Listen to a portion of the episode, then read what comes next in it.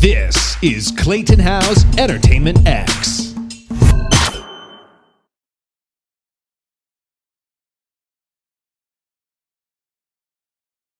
We're back. I'm Clayton Howe, and today with me on the phone is Taylor DiNapoli. Taylor, hello. Good to chat with you again.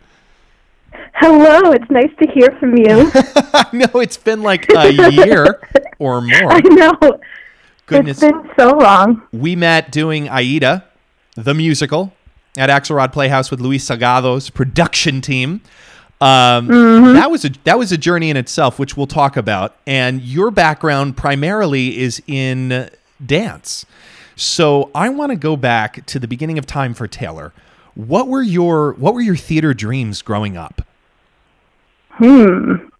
Well, My theater dreams. I I was lucky enough to be born into a musical family. So my parents are in bands on the side and my brother and sister are into music. So I kind of grew up in like a very like artistic family. So I've always been exposed to like the Grease movie and Hairspray movie and like all the musical movies when I was younger, and I loved it. So ever since then, I kind of just like was like hooked on it. And then I, from being in Long Island, I would just travel to New York City a lot, so I would be able to see Broadway shows. So I was like, I want to do that. Um, but I did community theater. I actually did community theater. I think we did community theater at the same place at Broad Hollow in East Islip in Yeah. Long Island. Bayway Arts Pers- Performing Arts Center, right? yes. So so community theater, the show choir in high school, the musicals in high school. I did go through like my like too cool for school phase of like I'm not doing theater, and then I was like I love it, I have to do it. So I just grew up being surrounded by the arts, and it's always been a dream of mine to be a performer. What was your defining moment where you decided to take it, quote unquote, seriously and pursue it as a career? Um, so I was in a show choir in high school, Yeah. which really inspired me, and I was like the dance captain of the show choir, and I saw that I I could see a future of myself doing that. Sure. So I was like, I wonder what I can do. So I actually didn't start pursuing it seriously until like two years after graduating high school. Um, but once I did a training program at Broadway Dance Center, I was like, wait, I want to do this for real. Because I was just testing it out because I st- was still young and liked to dance. I did a, a training program, and then I was like, no, no, I, I need to do this. Like, there was just like this bigger wave of energy that told, told me that I have to do this and give it a try. What did your what going back a little bit more prior to moving on up and out of the house and onto the world? What was your what did your parents teach you about work ethic? Ooh, well, I was actually a gymnast my whole life. So my parents put me in gymnastics, and I loved it when I was younger, and that taught me discipline and perfectionism, which has its love and hate relationship with, um, Right. and taught me all about work ethic. So that was a big thing that I appreciate from my childhood, but also my uh, grandparents they their parents were immigrants from Italy. So when they came here, the kids had nothing. And then my grandpa's dad died at the age of 10. So then my grandpa had to provide for the family. So literally coming from nothing, my grandpa hustled and made money and did what he had to do to support the family, but then started his own electrical company one day. And now today it's K&D Electric and it's a family business, but it shows that with work ethic, anything is possible. And he tells us to this day, to all of us, if you put your mind to it, you could do it. So seeing my grandpa come from nothing and into something and providing for a whole family now is just so inspiring to me. Is that uh, a conscious thought you're having as you're going through life and pursuing your career? Is that story ringing true to you? Yeah, I mean, I would say it's like family for me is first, like family first over everything. So I think subconsciously it's just like a a story that just constantly replays in the back of my mind, even if I'm not aware that it's playing. But I think it's like a a pride thing as well. Yeah. Yeah, that's so okay, so going on to going on to studying. I noticed that you you went and you studied studio recording technology. What was this journey of education after high school? Yeah, so I kind of had the untraditional journey of education after high school, which I am all for, and I enjoyed every second of it. Yeah. Um, so I decided to study studio recording technology at Nassau Community College in Long Island. Um, it was a year course, and then the other half of that would be an internship somewhere. And I was like, school quick, done, learn something, go out into the real world. I was just so eager to work and like explore and learn new things outside of the classroom. Uh, so I, I studied that. It taught me Why? a lot about uh, music because I came from a musical family, but it delved into things that I wanted to learn more about, Mm. and just learning the business structure of music, which is also something I'm passionate about, is a business side of life. So I decided to pursue my dream of performing instead of going in that direction. But my sister is actually a recording artist and singer songwriter, so she was always like my biggest inspiration as to why I want to do music because like easily she I, I wish I could like spark her career because I would be in music but it's actually interesting too my brother did the same exact program at Nassau too because he was he was unsure of what to do with himself after high school so he was like my sister does that and I love music so I'm going to do that too so it's pretty cool yeah. wh- what was the what was the journey then to go on to to study dance? Was this were these like happening at the same exact time, or was it you know studio recording and then and then dance? Yeah. So here's where the untraditional part comes in. Yeah. Um, so while at Nassau Community College, I was teaching at the gymnastics place that I grew up doing gymnastics at, teaching the gymnasts how to dance. So at the moment, Robin, the owner, had a dance studio available and an office space. And she was like, Taylor, do you want to open up a dance studio? And I was like, yes, because that was always a childhood dream of mine. I would like doodle like uh, rooms of what I would design the rooms as if I was a dance studio owner, and cause, just because I'm like that. But um, anyway, so Wow. so I actually opened up a dance studio at the age of 18 while attending Nassau Community College, and then while I was commuting to the city to take the training program at Broadway Dance Center. So all at once, I was doing all these things, and I had the dance studio for like a year, I believe, year and a half, and then I stopped that because I was like, wait a second, I can own a dance studio, dance studio further down the road, but I can only have my body to dance and perform for a certain amount of time. So you know what? It's okay. I had a great first year. I learned a lot. It was an education in itself. I owned a business at 18. So like, let me pause it, and then I'll come back to it later in life if, if that's the case. So then I decided to really just full throttle go into the performing world in the city. Was that a conversation with someone or just with yourself? In you know, I'm at a certain age. This is the age of being a dancer. Let me put off the studio. Um, I think it was a conversation with myself Yeah. because I was aware because I actually suffered from a lot of injuries growing up because I was a gymnast and cheerleader and dancer. So I was like, I don't want to have an injury and live my life in regret. Going, oh, I wish I could have fully pursued it. And I, Right. I was very lucky to have mentors in my life at the time that really believed in me, and I saw that they believed in me. So then I started believing in myself. So it led me to a path where I am today, just because of starting out with a strong foundation and belief system, especially my family too and friends. I am very, very, very lucky to have a strong belief and support system that believes in me because that's what keeps me going. So, Yeah, well, you brought up a good point about mentors. And if you're willing to add on to that, are there standout lessons that your mentors have or are teaching you? yeah, I've learned so many things from so many different mentors, and I'm I'm lucky to just have a bunch in my back pocket that I can rely on as friends and mentors. Uh, Yeah. but I mean, uh, the most important mentor to me, looking back at my small performing career so far, would be uh, would be Bronwyn Carson. She was my acting coach when I was dancing at Broadway Dance Center, and it was in a pivotal time of where I was transitioning from teenager Taylor to adult Taylor, and like badass woman, entrepreneur, dancer Taylor that had beliefs and morals that she wanted to stick up for.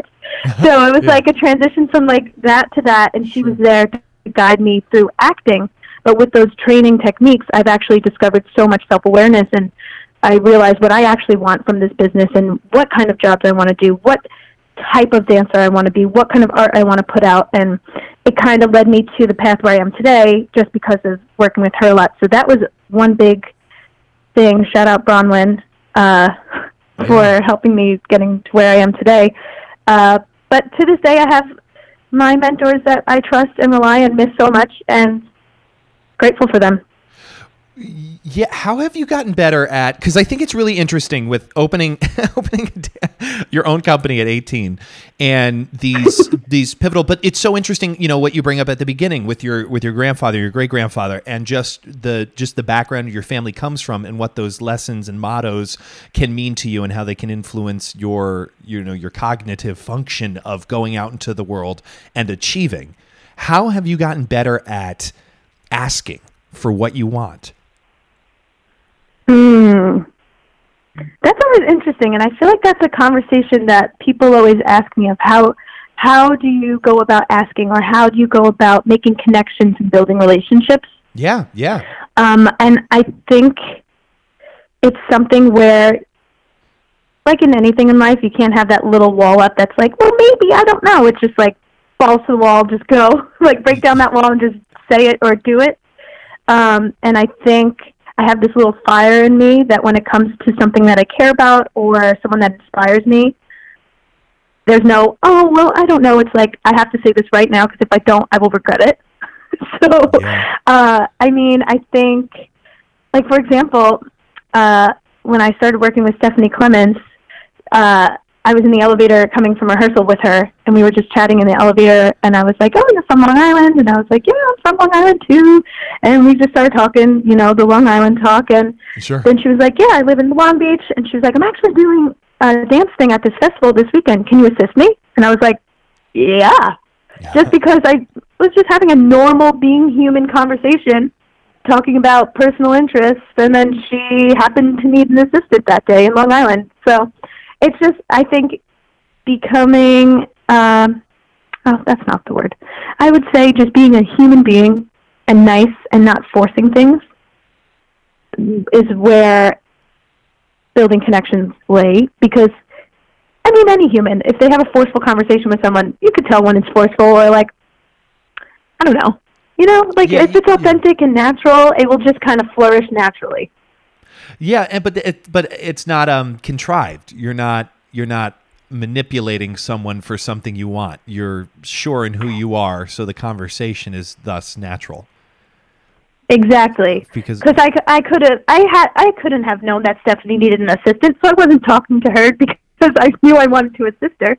I was just going back talking to her because I wanted to get to know her. So it's yeah. just uh, being a nice person. It is, you know, and sometimes easier said than done at least when being a nice person to total stranger because this is another conversation I've had with a bunch of people in terms of just New York City alone, you know, between like 59th Street, 34th Street and both sides of the island. That's your whole office building and anyone in any anyone in anywhere in that area could have something to do with theater and that it's you were not our jobs are not restrained to like one floor of one building. It's kind of ongoing, always moving. You never know who you're going to exactly, especially in the city. And nowadays on social media too, because yes. now with quarantine and everything, it's like your social media platform is who you are as an artist. If you're continuing that, so yeah. it's like how if you're treating it as a business, what you post, how you post, what you don't post. It's just kind of like trickles into that factor as well because we can't be in person right now. Yeah. Was that uh, prior, you know, assisting Stephanie, was that prior to Rock of Ages? Yes, that was actually, ooh, I think three years ago. I, uh, yeah, uh, so I started taking, I'm going to go back a little bit. Yeah, do, I started taking Karla Garcia's class. Karla Garcia from Hamilton, she's at Broadway Dance Center. She's been in Smash and all the other shows that she's been in. Yeah. Uh, but anyway, when I was in ProSem, which is a professional semester at Broadway Dance Center, I started taking Karla's class with a few friends of mine, and there was just like 12 people. We would just go take our theater class weekly. We liked Karla, we liked her style, and we just loved it. So we just kept going back. And then a few months later, she booked a show called Hamilton, which like no one knows about, but like you know, Hamilton. And then her classes started blowing up like crazy because one, she's super talented, but two, Hamilton. So everyone started taking. Yeah. And because of just being a loyal dancer and just genuinely enjoying her class, she started asking me and my friends to do little projects for her. So we would do like pre-production workshops. We would do like little dance shows around New York City for her, and we just started doing little projects. And it built a relationship with her, and I got to perform her repertoire.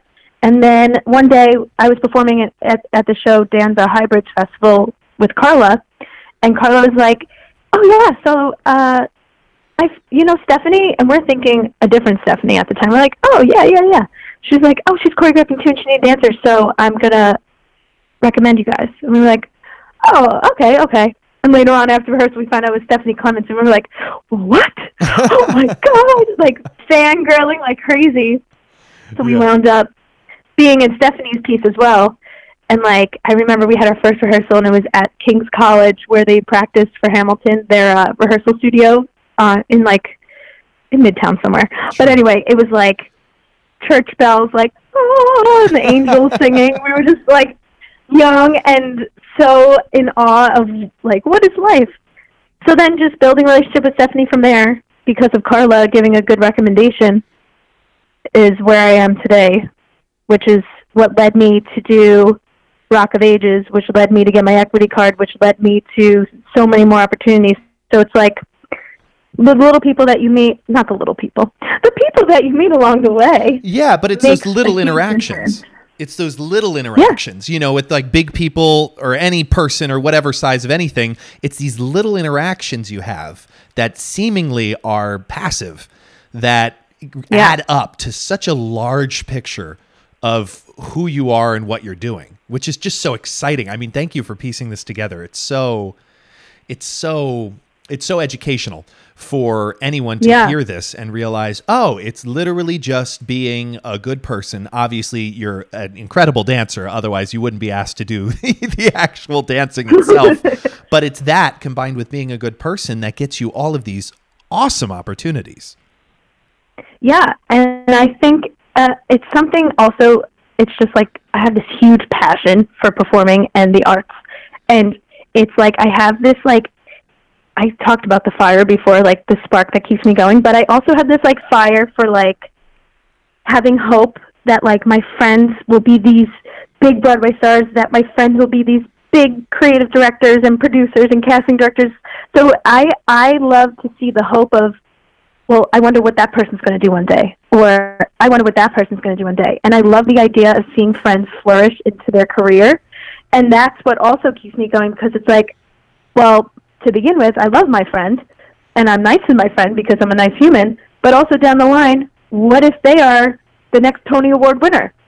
yeah And if I was mean to them, and we built a bad relationship, then you have bad beef with someone, and then it's like, oh, well, that's a shame. I wish I wasn't mean that one day. Right. like, like it's all- it's just common sense with any connection, I guess, in any industry. You've been listening to Entertainment X, the podcast. You can follow Entertainment X on Instagram at underscore Entertainment X underscore. If you haven't yet, go to Apple Podcasts and subscribe, rate, and review this podcast. Join Clay next week for another curiosity conversation on Entertainment X. Thank you for listening.